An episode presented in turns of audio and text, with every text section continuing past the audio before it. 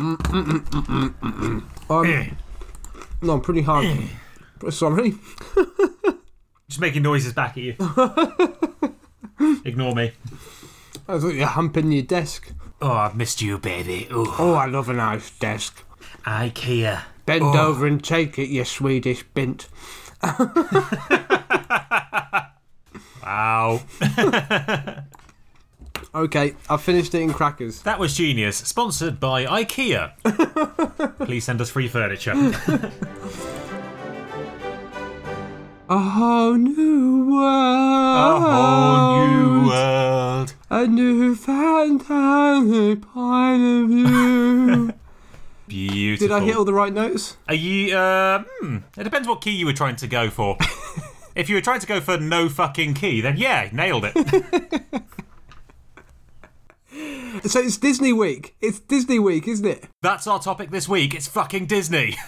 Um, that was genius. And with a third attempt, we managed to get the intro right. Well, mm, right? Was it? I'm assuming I'm going to cut the first bit out. And if I do, the first time we started, I started singing a not Disney song. Uh, the second time, I had a brain fart and just started singing the Small World Disney Tour from Euro Disney Ride. Third time, I took that was beautiful. responsibility. Yeah, I took responsibility for it. It's the type of guy I am, Sam. Anyway, yes, it's Disney Week on That Was Genius, the little history podcast in which stupid jokes and bad accents reign. As two friends, and well, we like to call ourselves historians, but eh, on different sides of the world, surprise each other with a history story on a topic each week. And this week's topic is Disney films, isn't it, Tom? Disney films and fairy tales. Yeah, yeah, Disney films, absolutely. And did you have a good time? I have had the best time this week. This is a topic that really holds a place dear to my heart, Tom, because as you might know, I'm a quarter German. And my German grandmother, when I was growing up, had a beautiful book of fairy tales in the bedside cupboard of the room where the grandkids slept. Oh, it was wonderful, Tom. It was wonderful. A beautiful book of fairy tales. Unfortunately, they were the original versions of the Brothers Grimm Yeah, fairy they're tales great. and gave us all incredible PTSD for their absolute brutality Ah. and murderous intent. Brilliant, aren't they? Yep. They're awesome. Wonderful. yeah, th- absolutely. Th- It's, it's like when you reread a bit of Roald Dahl. That gets dark in places, doesn't it? Oh, but th- these fairy tales. I mean, dear God. You can see why Germany started two world wars if their kids' stories are like that. Yeah, very much so. Jesus wept. Everybody died. It puts Chekhov in the shade. If you think Russian literature is depressing, Christ, read a German fairy tale. I love it. I love it. What's Hans Christian Andersen like? Is he's not quite as dark? Oh, lovely guy. Very nice guy. Makes an excellent sponge. Yeah, it makes an excellent sponge cake. yeah, because the Little Mermaid. That's Hans Christian Andersen, isn't it? 'Cause there's a sculpture of the Little Mermaid in Copenhagen. Well, The Little Mermaid's one of these, like most fairy tales. Uh, it's kind of come from a great oral tradition. I think there are there are two versions of it. Yeah. Oh, there are several versions, in fact, of it because the the Brothers Grimm also did a version of the Little Mermaid. Oh, did they? Yeah, There you go. das Schweizer Mermaiden in German, or as it's as it's properly known in German, das keine U-boat lady. The little mermaid, she must have blonde hair and blue eyes, and she must be six foot tall, including her tail. When she fires the torpedoes out of the little boobies and sinks the Allied shipping. Ah, it's a story all the kids can get involved in. And the songs.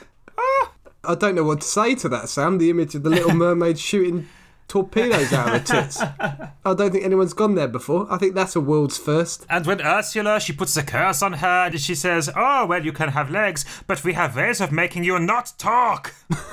it's just beautiful. I love it. It's, it's a classic German fairy tale. Have you watched a lot of Disney films, Sam? I do. I watched all of them when I was a kid. I haven't watched any of the new ones because I don't like ruining my childhood memories. Post Aladdin, are we talking? Yeah, kind of post post Lion King, really, or maybe post Hercules at a push. Oh, yeah, Hercules was well out of my era. Excellent. So you've enjoyed doing your research. Yeah, I have. How have you found it? Oh, I- I've, Sam, I've had the time of my life. And um, I've never I felt owe it this all way to you, before. Walt. And I owe it all to you. Oh, sorry. Oh, I done it again. I always jump on your jokes. That's all right, Sam, because it was a, it was a deliberate joke uh, leading towards something. You've watched Dirty Dancing, haven't you? Of course you have. You're a cultured, I have you're a watched Dirty cultured chap. Dancing. It's actually a very good film, isn't Yeah, it? it's a great film. Do you know the chap that plays Baby's dad is a, is an actor called Jerry Hmm. Orbach? Have a guess which character from a Disney film Jerry Orbach voices. Ooh, This is now. I'm twatting you with my fact stick right now. I am twatting you with the left and the right cheek and the Does he play the genie in Aladdin?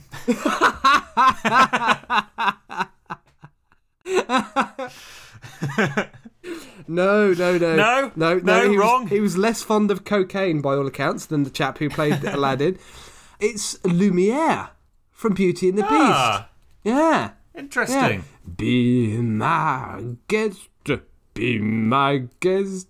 Listen to my podcast for the rest Of your of life. your life. it's got innuendo, cock jokes, it's got bad accents, and they're the best. Be my guest. Be m- Oh shit! My doorbell's going. One second. oh, who's at the door? How dare you interrupt me while I'm recording a podcast? Bloody Jehovah's Witnesses. I don't know why Sam turned into Prince Charles. I like model trains and bicep curls. My name's Sam. It's not back yet. Probably squeezing in a few extra bicep curls. Sorry about that. No, Very wor- rude no of me. worries, no worries. Who was that? That was the postman. Did he have anything to deliver? Uh, no, no, that's why he rang the doorbell. Did you? did you say? Did you say? Wait, wait a minute, Mister Postman. Whoa, Way, hey, hey, hey, Mr. Postman. No, Uh, Mister Postman. Got you. Anyway, no, because every time I do that, he slaps me brutally round the face and says, "No, not again." there you go. Every morning, Every fucking morning. I've had a word with the milkman as well, and he's pissed off with it. Okay, can you stop? Can you stop serenading regular visitors to your door? Absolutely. I mean, the window cleaner. ugh. He gets it. He's seen some things, hasn't he? Oh, he has. yeah. Hello! I don't mind me fucking my desk. Don't mind me. Oh, when I'm cleaning windows. Down with the drawers, both of us. Right, let's get on with it.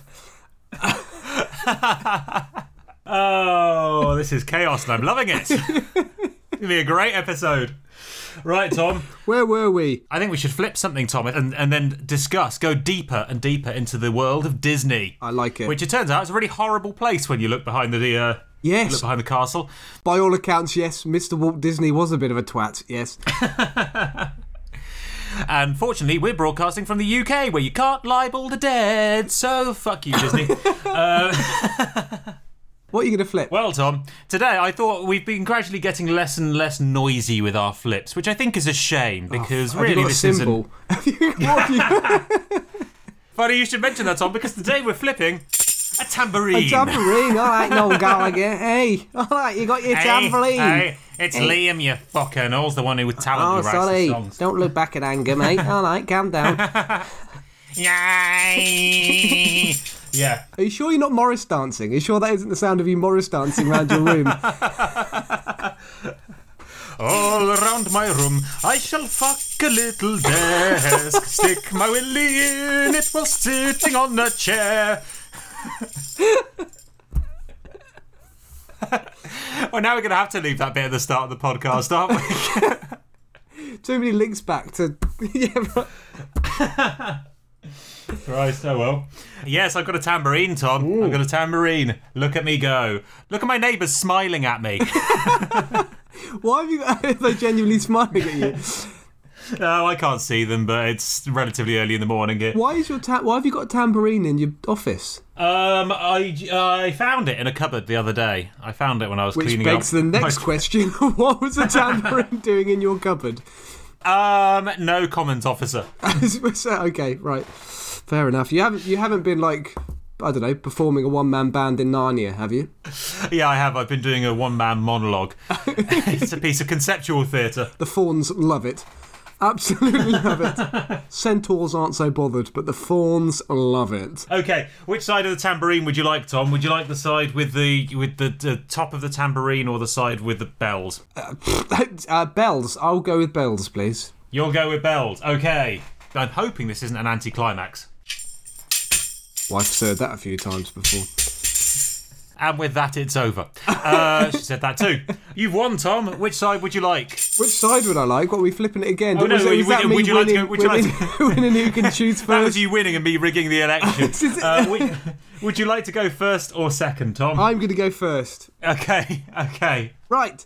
I'm going to talk about Dumbo. Oh, shit. What just happened? I think my nose my nose just got a bit bigger. Uh, no, sorry, Sam. I'm going to, this week I'm going to talk about Lion King. Oh, fuck, my nose has got a little bit longer Where's again. this going? yeah. Oh, this week I think I'll talk about Aladdin. Oh my god, my nose is about three foot long, Sam. I tell a lie. I'm going to be talking about Pinocchio. Oh, There we go. Oh, there you go. There. I don't want to shit on your chips, Tom, but you know that you started off with Dumbo, the only other Disney character with an unusually long nose. I'm just putting that out there. I suppose you're right. it's not worth redoing, but I do want to make you feel small. Well, my nose, you got to do better than that if you want to make my nose feel small, Sam.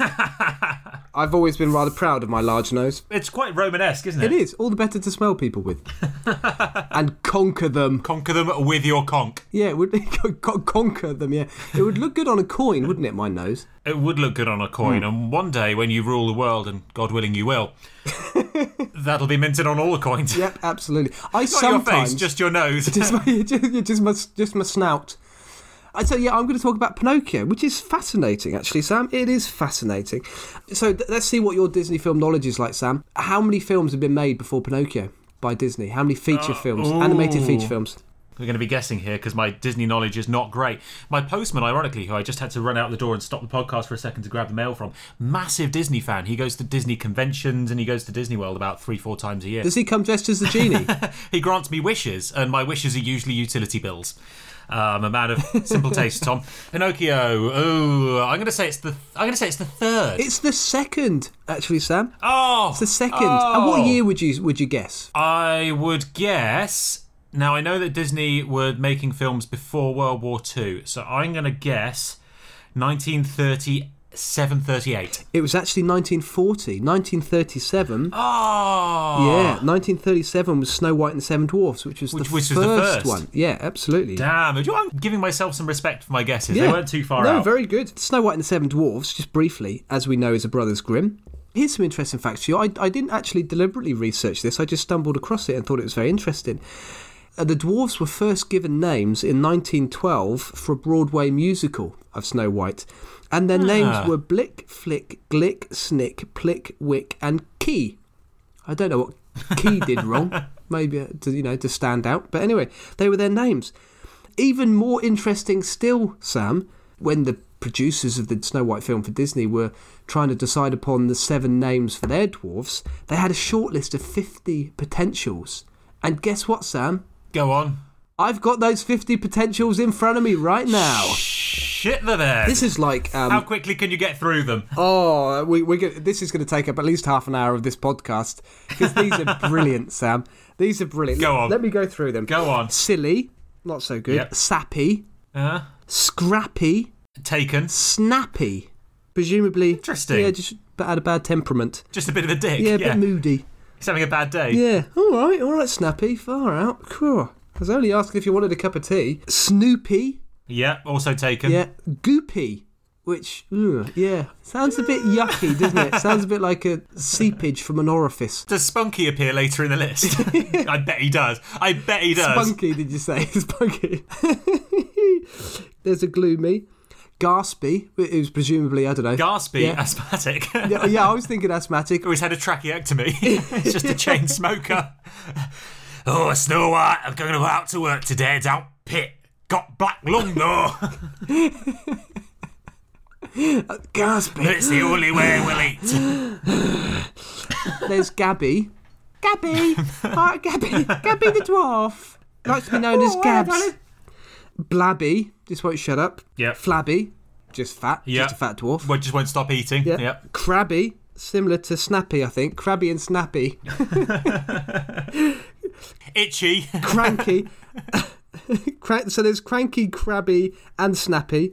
There's Lazy, Good. Dizzy, that rascal. Dippy, who, who uh, yeah, Yeah. deeply dippy about your Spanish eyes. Sierra smile, legs that go on for miles and miles. I'm going to twat you with my fact stick again. Do it. Right, right said Fred Yep. pretty shit band, you know, bit of a one-hit wonder. They actually had a number one in the US. Did they? They did. They're they're up there with the Beatles, George Michael, you know, Queen, lots of these big big musical artists just having number ones in the states. There's Dumpy. You're not going to tell me what it is. Oh, it, it must have been I'm Too Sexy, surely. Well, yeah, no, I don't know. I thought this was your fact stick, but I only feel like I've been tickled rather than twatted. I need more, Tom. I need more. I, okay, right. It was I'm Too Sexy that was number one in the states. Anyway, There we go. there you go. Where did I get up to? Dumpy, dirty, deafy. Dumpy and dirty. Dumpy and dirty, yeah. We've all met that girl. Um, Oh, that's also the first time I met Krabby. Ooh. Ugh, dumpy dirty. Deffy, Daffy, doleful. Yeah. Doleful, presumably one who is full of the dole. He's the same one as Wheezy. Can't work 'cause because of black lung. Can't possibly work today. Can't possibly work. Uh, woeful, wistful, soulful. Mm, mm, mm, mm, mm, mm, mm, mm, mm, mm, mm, mm, mm, mm, mm, mm, mm. Do you like good music? I was kind of imagining a James Brown dwarf. Which- Time to work we go. That's soulful. There's helpful, awful, graceful, tearful, tubby, similar to dumpy, yeah. weepy, wheezy, and then there was sneezy wheezy. Was also one. Sneezy Wheezy. Sneezy Wheezy, which ended up being a Teletubby, I think. Sniffy, Puffy, who's hyperallergenic, S- Stuffy, who can't work out how to turn the radiators off, uh, Strutty, who's the dwarf with the long legs, so he's like, yeah, yeah, it's the one, the one in heels. oh yeah, I'm Strutty, Shorty, uh, Shifty, Shifty the dwarf. Hey, hey, do you want to watch? Do you want to buy a watch? I've got a watch for you. Hey, I've got this investment. You'd love it. Because I've only got a tiny coat. It's only got one watch in it. But also, Shorty. I mean, if you're dealing with seven dwarfs, the one who gets Shorty must really be. No, actually, Shorty's going to be the abnormally tall dwarf, isn't he? Yeah, yeah, he's gonna be he's gonna be the one that isn't actually a dwarf. It's just a person. It's just Dave. Or Dave. Oh, I don't, I don't, yeah. Shifty, thrifty. I liked thrifty. Good with money. Yeah. The dwarf that's good with money. Nifty, nerdsy. I don't even know. What, I think that's just saying Nazi in a Newcastle accent, isn't it? I, I, oh yeah, Not see that dwarf like He's a bit of Oh, a I see Nazi. bit of nursing him. I you should see him on the Friday night across the town. Go stepping, dirty little Nazi like. Keep going, because this is taking time, and I'm thoroughly enjoying it. There's, there's Hotsy. Bow chicka wow wow. Four. Yeah, four. Hotsy joined up with who was the other one we had? Dirty Dumpty. Dirty Dumpy Hotsy. There's hung. There's hungry. Dirty Dumpty and her mate. And I've got an even Hotsy. better one. Hickey. There's a hickey here. So oh. Oh. yeah, imagine Dirty Dumpy with a hickey. Crabby Dirty Dumpy with a hickey. There's Hoppy. the, the one with one leg. Uh, the poor the poor dwarf. Or a delicious malty flavour. the craft brew dwarf. hey, oh, hey, Tom. Bet he owns a microbrewery. hey! Excellent. Oh dear. Disability's not funny, kids. Yes, this episode is just going to consist of 50, 50 possible names for dwarves. There's Jumpy, Jaunty, Chesty. Hmm, presumably that was the female one. Friend of Hotsy. there wasn't a Busty, though, unfortunately. There's Busy. there's, call me childish, Sam, but I quite like this one. Burpy. Oh, I mean, that would have been a pleasure to voice, wouldn't it?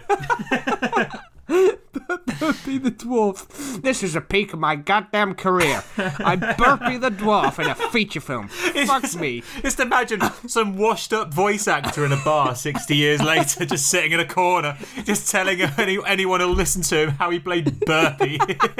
Snow White. I used to be able to belch the house down, kids. You think you can burp? You got no idea. I- they call me the human foghorn, and I'll tell you for what. 102.3 decibels. it was a world record. A world record. and now look at me. A bum. A bum dump. I can't even I can't even do it on demand anymore. My wife left me. All I'm doing is sitting at home in the evening, scratching my balls and burping to myself quietly. Quietly. Oh dear. Well done. Sp- Will nobody spare a thought for burping? I th- and the new character is introduced. Yeah, this is just gonna be a really long podcast because I'm not editing any of this. It's comedy gold. Um, oh. so a new, a new entrant into the into the, that was genius Hall of Fame is Burpee the dwarf. As he walks up on stage and shakes the hand of the guilty I used dragon. to be a star. I used to be a star. I headlined with Elmer McCurdy. Oh, my jaw's hurting. well, it's funny because the next dwarf is called Blowy. It's a party. right. Oh, Okay, so the next in line, sorry, my jaw hurt. Christ, there's more. was was Baldy. There was Baldy, and then this one I thought was weird. Two to go, Yeah. penultimate one. Biggie Wiggy sounds a bit like a hip hop artist, doesn't it? It, it does. Biggie Wiggy the dwarf, just to be sort of. And Fiddy, best friend of Thrifty. Do you know, I imagine Biggie Wiggy's like a little baby dressed as a E CEO. Very good. Like Bigwig, but childified. I like I like what you did there. I love it. And the last one is Big O Ego. I don't know. what? Big yeah, Big O Big O Ego, Big O Ego. Big O Ego. Yeah, I thought yeah. Well, I can't see why he got cut. yeah, no, Big O Ego. That's not really very catchy, is it? No, it's a bit of an anticlimax, frankly. And um, I thought up a couple of other good ones that I was disappointed weren't on the list. I can't remember what they are now with all the Good. I laughter. can't. I, yeah, because 50 isn't enough. Yeah, yeah, yeah. That's exactly what I Yeah, was fuck going to it. say. Roll with some more, Tom. Angry. I th- and here's another 30. that I came up with. Here's my list. I thought hangry would be good. oh, yeah, I like that. The Angry Hungry Dwarf, yeah. Oh, I can't remember the other ones now. I can't be bothered. I think this has gone on for way too long. Right. Pinocchio. Let's get on with Pinocchio, which is where I started. Uh, A about good 35 minutes ago. Yeah, 35 minutes. That's what I was looking at. Yeah. So it won two Academy Awards. A few little facts about the film. Won two Academy Awards, both for musical reasons. So they were, there were two awards that were to do with the music. It was originally a box office disaster, uh, but made money when it was reissued in 1945. And you can probably guess why that was. Largely because it just couldn't access the Europe and Asian market because of the war, uh, Second World War. Interestingly, Pinocchio and the Emperor of the Night is a film that was made in 1987, which was a massive failure. yeah, sounds Massive, The massive- Emperor of the Night. Yeah, yeah, yeah, It's just like a Pinocchio horror film. yeah. I know it does sound. It does. And do you know who who voiced Emperor of the Night? Sam, the Emperor of the Night. Well, you know, I, I, I- to be honest, that's a pretty difficult question. There's quite a lot of people who were acting uh, in Hollywood at the time. It's James Earl Jones. Really? Yeah. Do you know what? I was I was actually going to guess James Earl Jones. Fuck off, you were. Yeah. Why? Because it, because it reminded me of Darth Vader. Well, it's funny you mentioned that, Sam, because that's what I was gonna. I was gonna go on to a few little. Oh man, I'm gonna get my twat stick. I'm gonna get my fact stick out and twat you with it again. Do you know what James Earl Jones's first ever film was? Ooh, James. Mm, Annie. Yes, Doctor Strangelove. He was in Doctor Strangelove. Fuck off, was he? Yeah, he was in Doctor Strange. I should know that because it's one of my favourite. In fact, it is my favourite film. If you look at his filmography, he's in a lot of films. This guy, James Earl Jones. Uh, you know, obviously Ah, I Darth need Vader. to look that back because I absolutely love Doctor Strangelove. yeah, there you go. Uh, As Ah. you know, he was the voice of Darth Vader. What other famous voices has he um, has he been, Sam? Bear in mind, we've got Disney as Um, the theme. Yes. Oh shit. What was he? Uh, I do know this, but it's on the edge of my tongue. Put me out of my misery. Mufasa Yes. from The Lion King. Yep. Disney sued the makers of this film, but were unsuccessful because Pinocchio was already in the public domain. Why was it already in the public domain, Sam? That's because it's a book from 1883. Ah. The Adventures of Pinocchio by Carlo Collodi, an Italian chap. I'm not actually going to spend too long talking about the Disney film because we've all watched it. We, we know what it involves. The Adventures of Pinocchio by Carlo Collodi, 1883. It was originally published as a serial in a very long running Italian children's magazine, and it started in 1881. It was stopped after 15 chapters, but due to popular demand, it got restarted and it went for another 21 chapters. And thi- Ah, this finished interesting. in 1883 and it was put together and published into a book. Interestingly, a, an incredibly successful book. It's the world's most translated book other than religious books. It's been translated into something Wow. like 300 different languages. It's a really, really well read Bigger book. than Potter. Possibly bigger than Beatrix Potter. I meant Harry, but, but yes. Yes, oh, well, cl- yeah, possibly so. I mean, this is just a statistic I read online, a, a fact I read online. It could be wrong. the internet would never lie, Tom. Why would the internet write? But regardless, it's a very popular book. Carlo Collodi, who was originally a political satirist, journalist, he wrote Pinocchio as a bit of an allegorical story filled with moral messages. And um, I listened to the first 15 chapters of this this week. But it's basically a bit of a how not to behave as a little boy. So it's a sort of story of how to behave properly as a little boy. Listen, listen to your elders. Do as you're told. Don't be a fool. Those sort of messages. Prior to Disney, it was actually made into a number of films, Pinocchio. In 1911, there was a, a groundbreaking 45 minute silent film by an Italian filmmaker called Giulio Antamoro. Giulio Antamoro. There you go. You can cut out my first attempt. No. Nope, nope. Giulio Antamoro, which you can actually see online. It's been, I think, ten or twenty years ago. It was it was rediscovered and made into a film. Uh, they found the original um, The reels. tapes. Yeah, the original. Yeah, the original reels. That's right. It is quite weird. So I did watch a little bit of it. It's very weird. it's it's very much. You watch it and it has that feel of one of these very early movies. In 1932, there was a Japanese movie made about Pinocchio. Pinocchio. Sorry, were you being were you being were you being racially insensitive, Sam? Yeah, mm, Maybe. no, I yes. Carry on. uh, yeah, the, yes, Japanese movie was made. Also in the 1930s, an Italian studio attempted to make the story into a full-length cell animated feature film, which would have been the first in the world. So it would have been before Snow White. However, it wasn't completed, and the majority of it is now lost. There's just a few sort of freeze, a few frames that you can see, and that's obviously only shortly before Disney took it up and made it. Yes. Now, yeah. I don't want to go into too much detail regarding the story because it's about four and a half hours long, the audiobook. I found the audiobook online and it's Much like the episode of the podcast that we are, you are currently listening to, dear audience. four hours of which is us laughing at dwarves. But I did listen to the original 15 chapters, as I mentioned. And it is just a fun children's book, and it is actually very good. There's some good gags, Sam, by the way. There- One of my favourite ones is there's a character called Master Cherry, the carpenter, and he asks Mr. Geppetto, when Mr. Geppetto comes round to his house, What brought you here? To which Mr. Geppetto replies, My legs. Which I thought was very Whey! Yeah, I thought that was good. That, Da-da-da-da-da. made- that cracked me up. Eh? At which point, the carpenter, Mr. Cherry, said, "Oh, don't be a dick, Geppetto. You know what I mean." Stop, but yeah, stop being a twat. It's like when you put your hand up and say in school and go, "Miss, can I go to the toilet?" And she says, "I don't know. Can you?" Uh, well, I used to get my own back on teachers. yeah, well, I just did under my desk. what we used to do is we used to pull our trouser legs up round our knee and uh, then parade around class. And then the teacher would say, Pull your trousers down. And we would look at her and go, Ooh. Not sure you should be saying that. So there's a talking cricket, but Pinocchio kills him early on in the book by throwing a hammer at him. But the cricket does come back to haunt Dun-dun-dun-dun-dun. Pinocchio and give him some good advice. So you can see where the, the idea of Jiminy Cricket comes from. Give him some good advice. Don't throw hammers at crickets, you knob. also- yeah, especially talking ones, they're quite rare. They are quite rare. Yeah, I've never come across one. Be a lot of value on eBay. Yeah.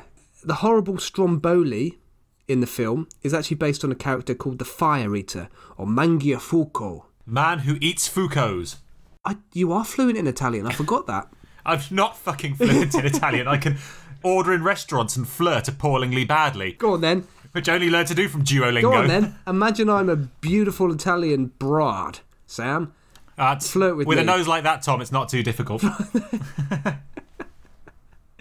flirt with you in Italian. Okay. No, Sam, hold on. I would look like Brian May if I dressed up as a woman. I'd be like, Hello, I'm a beautiful Italian lady. Uh, do you want to hear some authentic Duolingo taught Italian flirting, Yeah. which I'm probably going to get Hit me wrong? with it. Uh, mi scusi, hai una mappa? Perché perso sono i occhi? Something like that. What the fuck are you talking about? which doesn't, because I definitely got it wrong because I'm under pressure, means, Excuse me, do you have a map? Because I'm lost in your eyes. Oh, that's charming. Mi scusi, hai una mappa perché perso i tuo occhi. Have you ever have Yeah, you ever there go. used that, Sam? No. And, and I think as far as Italian flirting goes, that's very subtle. Usually you just show me your meatballs, Tom. You just show me your meatballs. Give him a kiss. Eh? How you like that, huh? No, I shut up at your I face. got the nicest scooter in town. Huh? You jump on the back of my scooter. we go via the Colosseum. Which is odd because we live in Venice, which is a many miles away. it's about a nine hour round trip. Are you okay with I that? like the look of your face. Eh? I could go on a long journey with you. so, the original book ends with Pinocchio actually being hung in a tree by a mischievous cat and fox. And the two animals get fed up of watching Pinocchio struggling for laugh. breath that they leave him before he's dead. So that's how the book finishes, talking about dark fairy tales. That's a shit ending, isn't it? There are lots of other very colourful characters in the book, lots of adventures. And then this is the point at which popular demand, the magazine continued on with the story. And so there are lots more interesting adventures that Pinocchio goes on with fairies and talking animals and things like that. So yeah, it's it's basically a good fun children's book with an underlying message that foolish children will come to no good and you should always listen to your elders and, and be well behaved. A last little bit about Pinocchio, Sam. The Adventures of Buratino. You like your Soviet history. Have you heard of Buratino? I have heard of Buratino. Yes. So, d- and you presumably then know that Buratino is based on Pinocchio. So, Buratino was written, it's a children's book, it was written by Alexei Nikolaevich Tolstoy in 1936, not to be mixed up with Leo Tolstoy of um, War and Peace fame. Very, very good as a doorstop. Have you read War and Peace? I've tried. I've never built up the courage. I love Russian literature, but I just can't. I can't do War and Peace. Too it's too long. much for me. Too, is it quite hard to read, or is it just the sheer volume? I both. Fair enough. There's also a Count Alexei Konstantinov- Konstantinovich Tolstoy, who's a poet, novelist, and playwright. The, yeah, so the Tolstoys were just a very old noble Russian family. There you go. Twat you with my fact stick again. This book was based on Koloddy's Pinocchio. but made for Soviet Russia. Yes, for Russia, for Russia. Every time Pinocchio tell lie, decadent Western lie, he go to gulag. For 10 years. and we kill his family members. Geppetto goes to see Carpenter, but Carpenter has been taken away for having a Western decadent job. Nobody needs chair in Soviet Union. You sit on floor. And you queue. You queue for the floor. You queue to sit on the floor. You're cute. You use legs. So this Buratino was made into four films and or programs in the time since it was written in the 1930s. And get this, Sam. Oh my God, I'm just going to get my fact stick out again, and I'm going to twat you with Oh, it. Tom. 1993. It was the basis of a video game that was the first graphic adventure computer game released after the fall of the Soviet Union. Twat. Wow. Boom. Yeah. I feel completely Pentium 486. Boom! Mankia Fuko, this is good, is called Karabas Barabas in the Russian version. Karabas Barabas. And here you go, Sam. I'm getting my fact stick back out and I'm going to twat you in the gut with Oh. it this time. God, why didn't you just just stop, Tom? I'm already dead. I've been twatted so hard with your fact Leave stick. it. I'm not worth it. TOS 1, a Soviet multiple rocket launcher with 24 barrels on a tank's chassis. We've gone a long way from Pinocchio suddenly, haven't we? you wait. First used in the Soviet Afghan War, was nicknamed Buratino because of how it looked. There you Ah. go. So that's it, Sam. That's that's my Wow. that's my delve into Pinocchio, the history of Pinocchio. How does that? How is that? Ah, Tom, I would be lying if I said I wasn't impressed. I'm not impressed. Oop, there goes my nose. Oh, Yes. No, I love that. I've, I was, I'm fascinated by. It. I kind of knew that Pinocchio was was an, originally an Italian comic book to ward off bad behavior. I didn't realize the full story of it, Yeah. or indeed the Fifty Dwarfs, or indeed Soviet rocket launchers. what a what a beautiful collection of segues we've had. I know. When I was researching this, Sam, I realised I wasn't doing anything thoroughly. I was going for a very No, broad I wa- brushstroke. what I realised, Tom, is that you just went onto Wikipedia and just clicked. I don't know.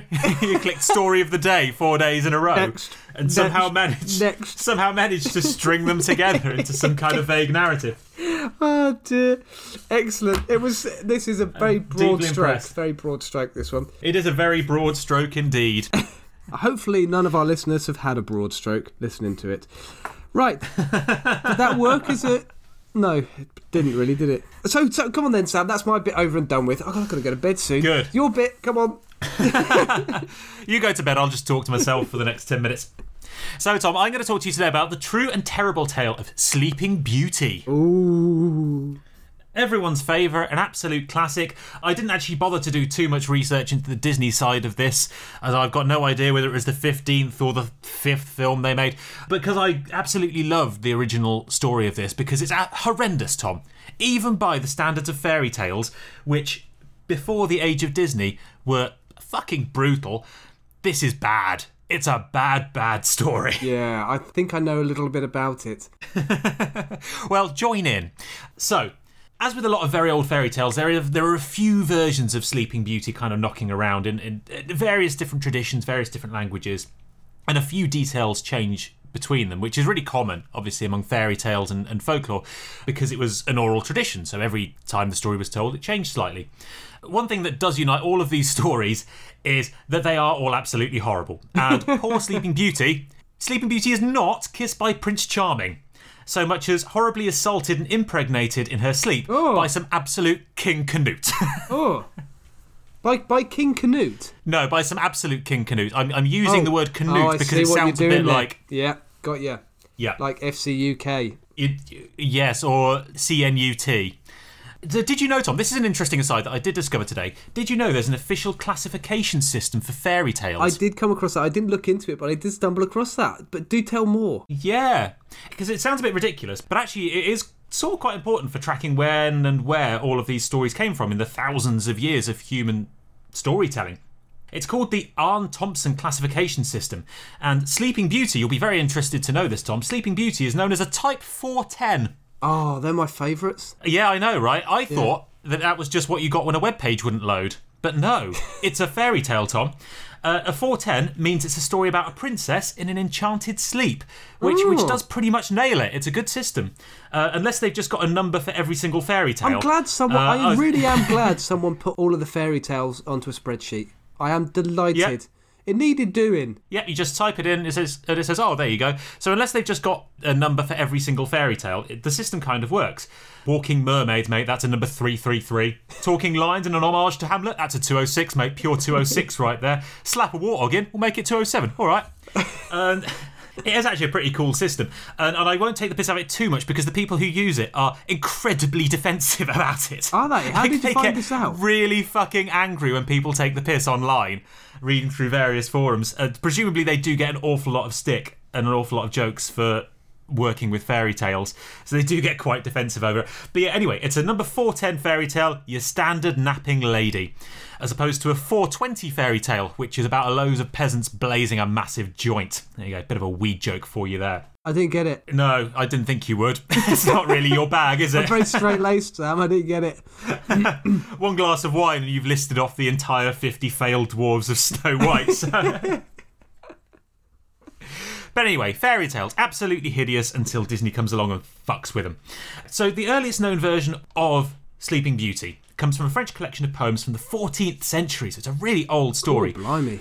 called Persephorist. And in this version of the story, a princess called Zelendine falls in love with a man called Troilus, uh, who is set a series of tasks by her father to prove that he's worthy as a potential husband.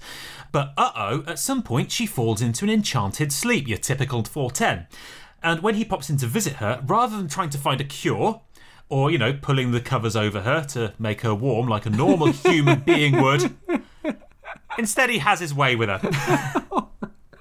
Oh, good grief. Yeah. Yeah, he's a little bit honourable. He leaves her his ring to say he's coming back, which is sort of like saying, I'll call you.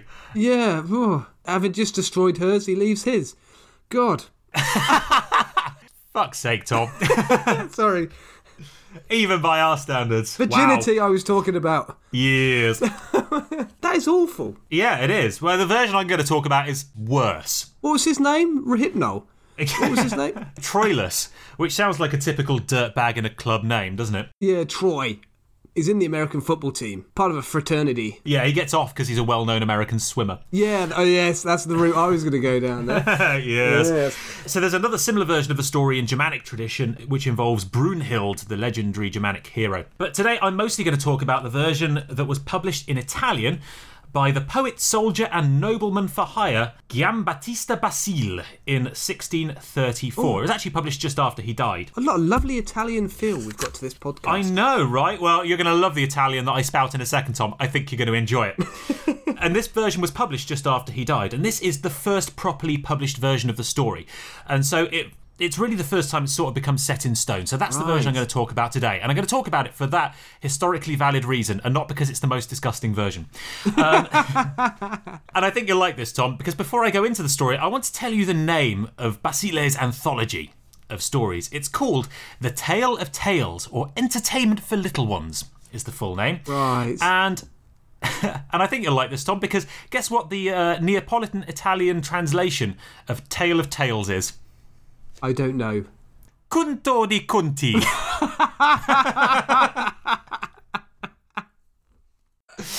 yep. So the full title of this book is Ed lo conto delle conti, ovvero lo trattenimento di peccerile. That sounded like an Italian satellite TV program. It really did. did, didn't and it? it would have, it would have had a lady with barely any clothes on walking around. Oh, Conti, conti, collo. Conto delle conti. yeah, yeah. Brilliant. At any rate, this book is definitely not going to entertain little ones. It's really going to scar them. Although, children can be quite horrible, Tom. I don't know if you remember this. Yeah, I've got a three-year-old. Do you remember? I know that. Do you remember, Tom? A lovely tale from our past. Just after we finished university and we were kind of waiting around for our results, we went to a museum in Birmingham, didn't we? Which is called the Black Yes, we Country did. Museum. Yes. And it's it's a museum that's basically it's a recreation of a 150 year old industrial revolution town. And they have in this museum a reconstruction of a mine. And it gets very dark in there, and you can wander around this mine and, and look at how all of the children died. you know where Oh, this is dear. going. Don't carry on. Yes. and so you and me were going, on- we were going on this tour, and there was a school group in there, and it was very dark, and a little shadow moved in the corner, and the little girl in this school group, who can't have been more than seven or eight, said, "What's that?" And a little boy piped up, and the proudest moment for little boys everywhere said, "It's a dead body," and she started bawling her eyes out because kids are horrible. Ah, brilliant. Anyway, the original written Italian version of Sleeping Beauty is called Sun, Moon, and Talia. And some aspects of the story are pretty familiar, so I'm going to rattle through those. A great lord has a daughter called Talia, but at the birth, a group of wise men called in to bless her instead warn that she'll be poisoned by a piece of flax or wool cursed by an evil fairy. In the Brothers Grimm and Disney versions, it's a spindle. So, either way, an extra four points in the classification system for cotton related peril. Anyway, Lord panics, bans all cotton and cotton related accessories and paraphernalia from the castle forevermore. What they wearing? Lycra? What? Nothing. Silk. Yeah, lycra. Active wear? yeah, Have- absolutely. Having Just trilates as Gore-Tex. they walk between their yoga classes. Indeed, Tom. Indeed. You never yes. know when you're going to have to downward dog. No, but dirty bin dwarf does. What was her name? Dumpy, dirty, Deffy. Dumpty, dirty, Debbie. Anyway, as time grows on, Talia grows up. She's beautiful, yada, yada, yada. We know this bit. Sees old lady spinning yarn, has a crack, boom. Finger pricked, falls down, apparently dead. Now, here's where we can start undisneyfying this story, Tom. A bit like de Stalinisation, except in reverse, because this way round, now everybody dies. Uh, it's not as funny as I planned it in my head. So the Lord is overcome with. The Lord is overcome with grief at his daughter's apparent death, but he can't bear to bury her. So instead, he lays her in state in one of his family's old abandoned halls, old abandoned mansions, and leaves her there. Now, sometime later, I've, no, I've what's got a this? better idea. Take her to a circus. Paint her. Cover her in wax. Yeah, you can make a lot of money out of that, as we found out in last week's episode. Yeah, I thought you were going to say take her to a surgeon. Uh, there- yeah, it's possibly a or to a better doctor. idea. Yeah, yeah, yeah. Yeah, to, to some kind of medical professional. Yeah. But no, he just carts her off sadly to an abandoned mansion and leaves her there. Anyway, sometime later, what's this? A king appears, Tom. A noble king. That's right. No Prince Charming here. We've gone up in the world. Now, this king's been out hunting in the woods and loses his falcon. Honest, Gov, I was just out looking for my bird. Not uh, looking for birds. He goes into the hall because that's where birds of prey naturally hide, Tom. They go into houses, not trees, in the woods where he is. And what does he find in this hall, Tom? So you reckon he got a tip off? I do you? reckon he got a tip off. The dirty, dirty bastard. he got, he got, He certainly got, his tip He off. got, a tip, yes. he got- he got a tip off by Pervy the dwarf. I mean, he's been snooping around with Snoopy the dwarf. Hey. I mean, there's plenty of dwarves looking for work going around, aren't there? yeah, about, about There's 50, of them. 50 un- yeah. God, the unemployment rate in the dwarven community skyrocketed, hasn't it, since the Great Depression? Since, That's seven in since work, Thatcher 50 closed all out. those mines. yeah. That's what, an 18% employment rate? Jesus. Right. So, yes, the king, somehow looking for his falcon, which of course has gone missing, wanders into this house, and lo, what does he discover, Tom? What does he discover? A sleeping beauty. Well, not a sleeping beauty, because as far as anyone knows, she's dead. So, what he actually finds, Tom, a is a dead corpse. beauty. it's a corpse. And the first thing he thinks is, Well, Tom, apparently he does try to wake her up, but he has no luck. And then here's a quote from the book. I'm going to do this in an Italian accent because fuck it, why not? Crying aloud, he beheld her charms and felt his blood course hotly through his veins. He lifted her in his arms and carried her to her bed, where he gathered the first fruits of her love. So he doesn't even just leave her lying in a coffin, Tom. He takes her off to her bed and has his way with her. I like the way they're trying to describe it as a romantic gesture. Yes. Like he, He takes carries her her in his away arms Uh, from the coffin. and then fucked her madly without being able to feel her pulse. Indeed. Yeah. Oh God! This is the Game of Thrones version of Sleeping Beauty. Ugh. He leaves the apparently dead and now also ravaged body of Sleeping Beauty on the bed and fucks off home. Nine months later, boom, twins. Turns out enchanted flax is better than any kind of epidural because she sleeps through the entire thing.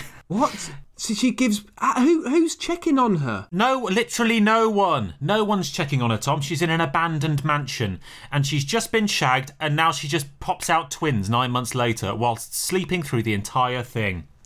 Jeez. Yeah. Which dwarf did that? Was that midwifey? yeah, absolutely. Forcepsy. There's irony. yeah. That's the one with a particularly good nose.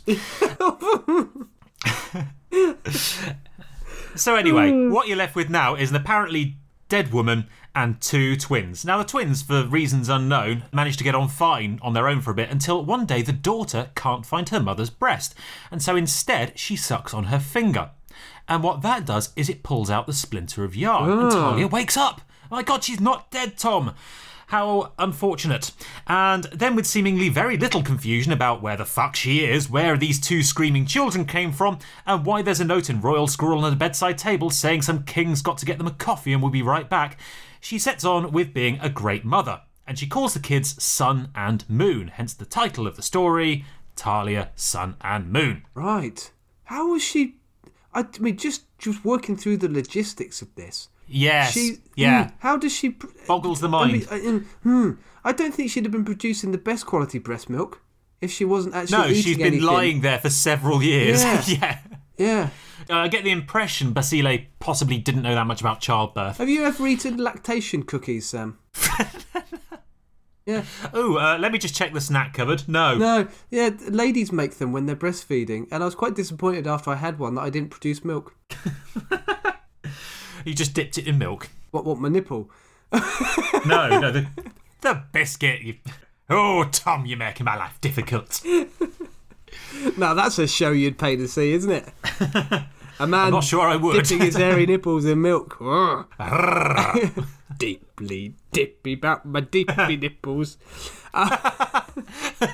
Deeply dippy about my milky nips. just the milky tips. My large aola. My la- Dipping over and over. oh my tits. Uh, yeah. so anyway, surprise, surprise. One day the king is bored, and what happens, Tom? His bloody kestrel goes missing again, doesn't it? oh no, I bet it's in that same abandoned house again. the king rocks up, hoping for round two. But when he gets inside, oh god, this is awkward. She's awake and she's got his kids. Oh, Problem is, Tom. what a mistake of a maker. The problem is, Tom, the king's already married the massive twat. so what does he do? He fucks right off home again. Now, here's an interesting thing, Tom. It's believed that at this point, the original story ends. The oral traditional version of the story ends. But that is a rather unsettling. At this Don't point- laugh at Yeah, oral. at this point, don't use the word oral, please, Sam. But it's a tradition, Tom. It was his birthday. The- so this is the point at which the oral traditional story ends. But that is a rather unsatisfying finale, isn't it? So it's thought Basile may have tacked on another fairy tale to the end at this point to make it a more complete story. So here is part two, which is even more immoral than part one. Even more inappropriate for kids. for Yes. punties. yes. so now. So now the king's in a bit of a pickle, and it's getting to him. And one day, whilst he's having a nap, the queen, his wife, hears him calling out Talia and the kids' names in his sleep. Oh, And she is pissed She's Tom. livid. So she forces the king's secretary to tell her everything. Because clearly the secretary would know what he's been up to, right, Tom? It's all in the file of facts. Yeah, that's what- The uh, royal yeah. file of facts. Yeah. Why does Let the me check king- up on that? Yep, June 18th, a little light supposed necrophilia. That's right. June 17th, oh shit, Kestrel's gone missing. yeah. He cancelled his nine o'clock to go look for his Kestrel. That's yeah. right. why does a king need a secretary? I don't know. To It's, keep track of all his misdemeanours. yeah, clearly, yeah, yeah. So yeah, absolutely, the Queen is clearly and obviously livid. But it turns out she and the King are a perfect dickhead match for each other because she decides to get revenge, Tom. And how does she do that? She uh, craps in his pillowcase. No, that would that that's a very good idea though. Throws dead hedgehogs at his Peugeot 205. Oh, now the 205, Tom, is your classic long-nosed wooden doll story. No, you're confused there. No, Tom. What she does is she decides to get revenge on the king by killing the kids that he's got absolutely no interest in helping to raise and has already abandoned them and their mother. That'll show him. so she forges a letter from the king calling Sun and Moon to the court. And when they're there, she orders the palace chef to kill them, cook them, and serve them to the king to eat. Whoa. Now, not being a psychopath and not really knowing how to properly cook and season a human newborn, the cook says, fuck this, and he hides them and cooks a couple of lambs instead. The queen, convinced by this, then forces the king to eat the lot while she laughs at him and taunts him about the delicious meal he's enjoying. And he's busy going, well, it's actually quite nice, yeah. It tastes like lamb. he goes, "Oh, it's yeah." actually really nice Yeah. lamb. He's like, "Oh, yeah, well, very I'll nice have- lamb, I'll have this." more if you're going to put it in front of me. Yeah, but it's, it- it's just oh, lamb. I'll have two whole lambs. Yeah. Can I got any mid Um, sauce? yeah, okay. Meanwhile, the Queen has Talia arrested and orders her to be burnt at the stake, building a big old log fire in the palace courtyard. Now, at this point, Talia, for reasons unknown, asks the Queen if she can strip off before her execution, because nothing makes an already bad story more inappropriate for kids, Tom, than stripping. It is Italian, Sam. It is Daytime Italian. It is TV. Italian. yeah. Now, the Queen, for reasons absolutely unknown, says, Yeah, that sounds fine to me. Here's a poll. And so she's already got a steak, Tom. And so Talia proceeds to do possibly literature's least sexy striptease, and I'm saying this as a big fan of my dad wrote a porno. Uh, so she slowly strips off, and every time she removes a bit of clothing, she screams horrifying, blood curdling screams. Ah, Left sock, da da da da. Right sock, da da da da. Scarf, da da da. Da da da da. Da dum but ooh da but ee do but etc etc.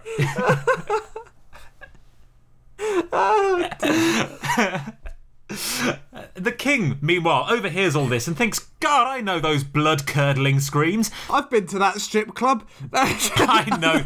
Oh, I- that's Nightshade. that sounds like Dumpy Dirty. Don't be dirty slutties at it again. don't, be, don't be dirty hobbies.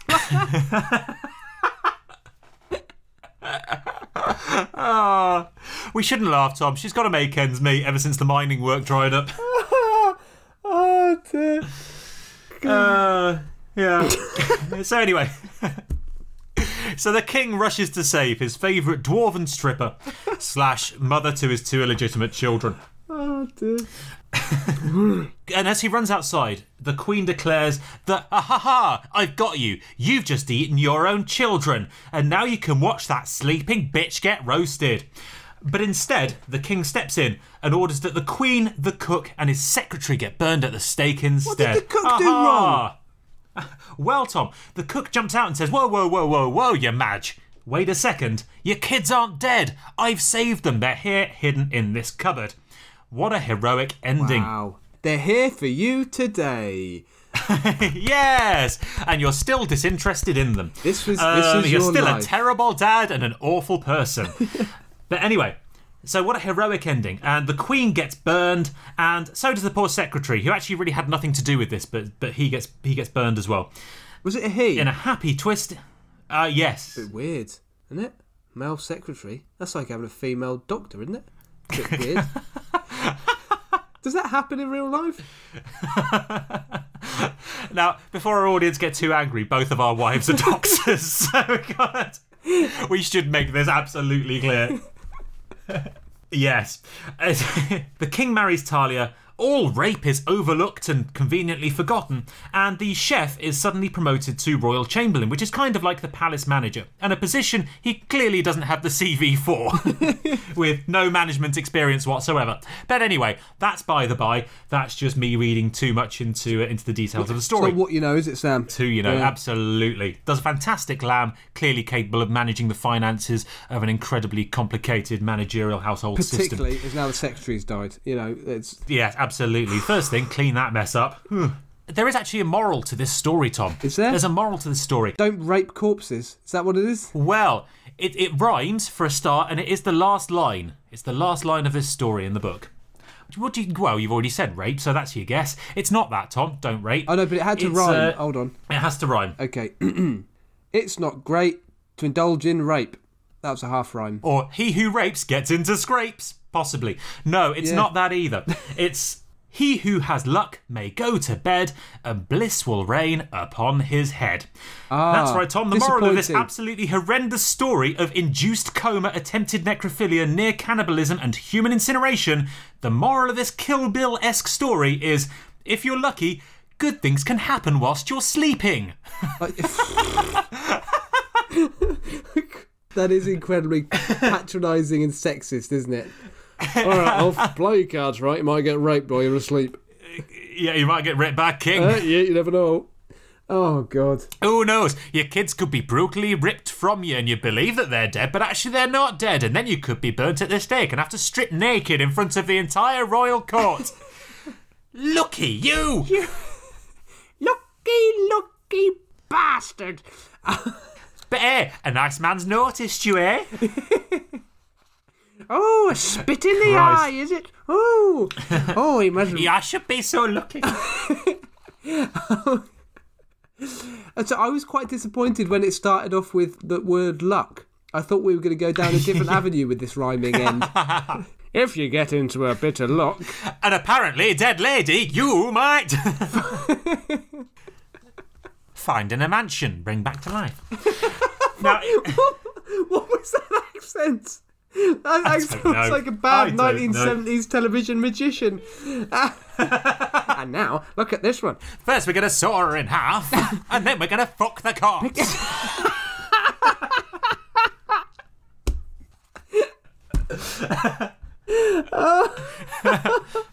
We've sawed her in half. We don't need the top half. Off the stage she goes. Now, Can I have a member of the audience come up to stage?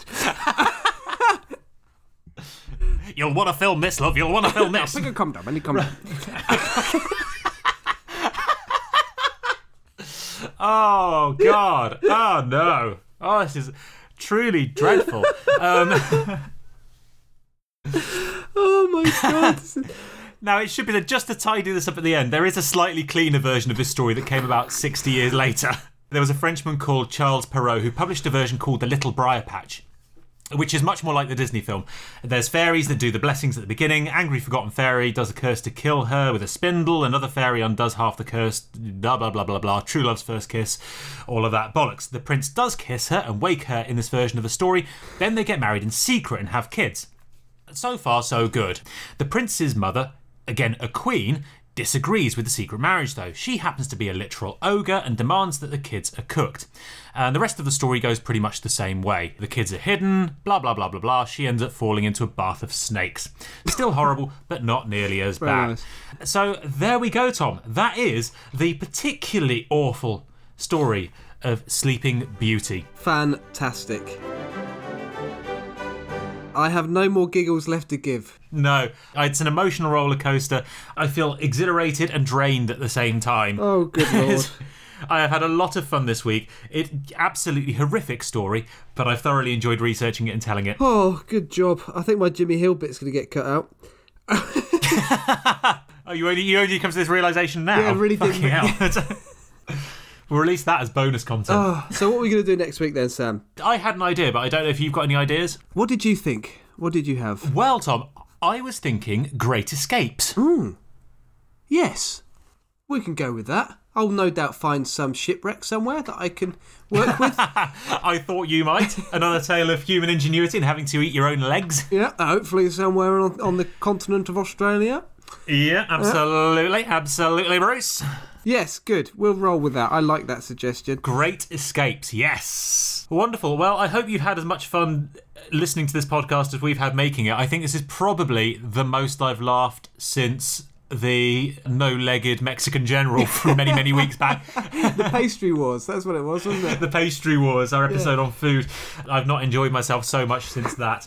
I certainly haven't hurt laughing as much, which which I feel really bad about in one way because it's uh, you know the topic of the story, but uh, but in another way, brilliant. I've your, had so Oh. what was much your fun. dwarf character again? Burpee. Was it Burpee? Burpee. Oh Christ! Yeah, God. Oh, oh, we seems like such a long time ago now. I was something. I used. To, I could have been something, Rocky. I once caused structural damage to men's Chinese theatre. I let out a burp so bad, and now look at me. Tom. Now oh, he's American, actually, wasn't he? I was thinking that. He's- We've gone back to the 1970s magician again. Oh, Who's on Gore is a magical burp. I used to be able to burp in colours. You could hear colours. Ah, Look at burping colours. A burp so loud it caused hallucinogenic tripping. I'm realizing now that I'm starting to sound like Gilbert Godfrey, you did Iago. Aladdin! Right, let's wrap this one up. Well, I hope you've enjoyed listening to this podcast, as I've said already. If you have enjoyed it, please do subscribe to us. It makes a huge difference. Leave us a nice review on your app of choice, particularly if you're listening on Apple Music Podcast or iTunes or anything, uh, anything Apple related. And do follow us on social media as well. If you search for That Was Genius on major social media platforms, you will find us there. We'll see you next week for The Great Escape. Good wrap up, Sam. Thanks. Goodbye. Goodbye.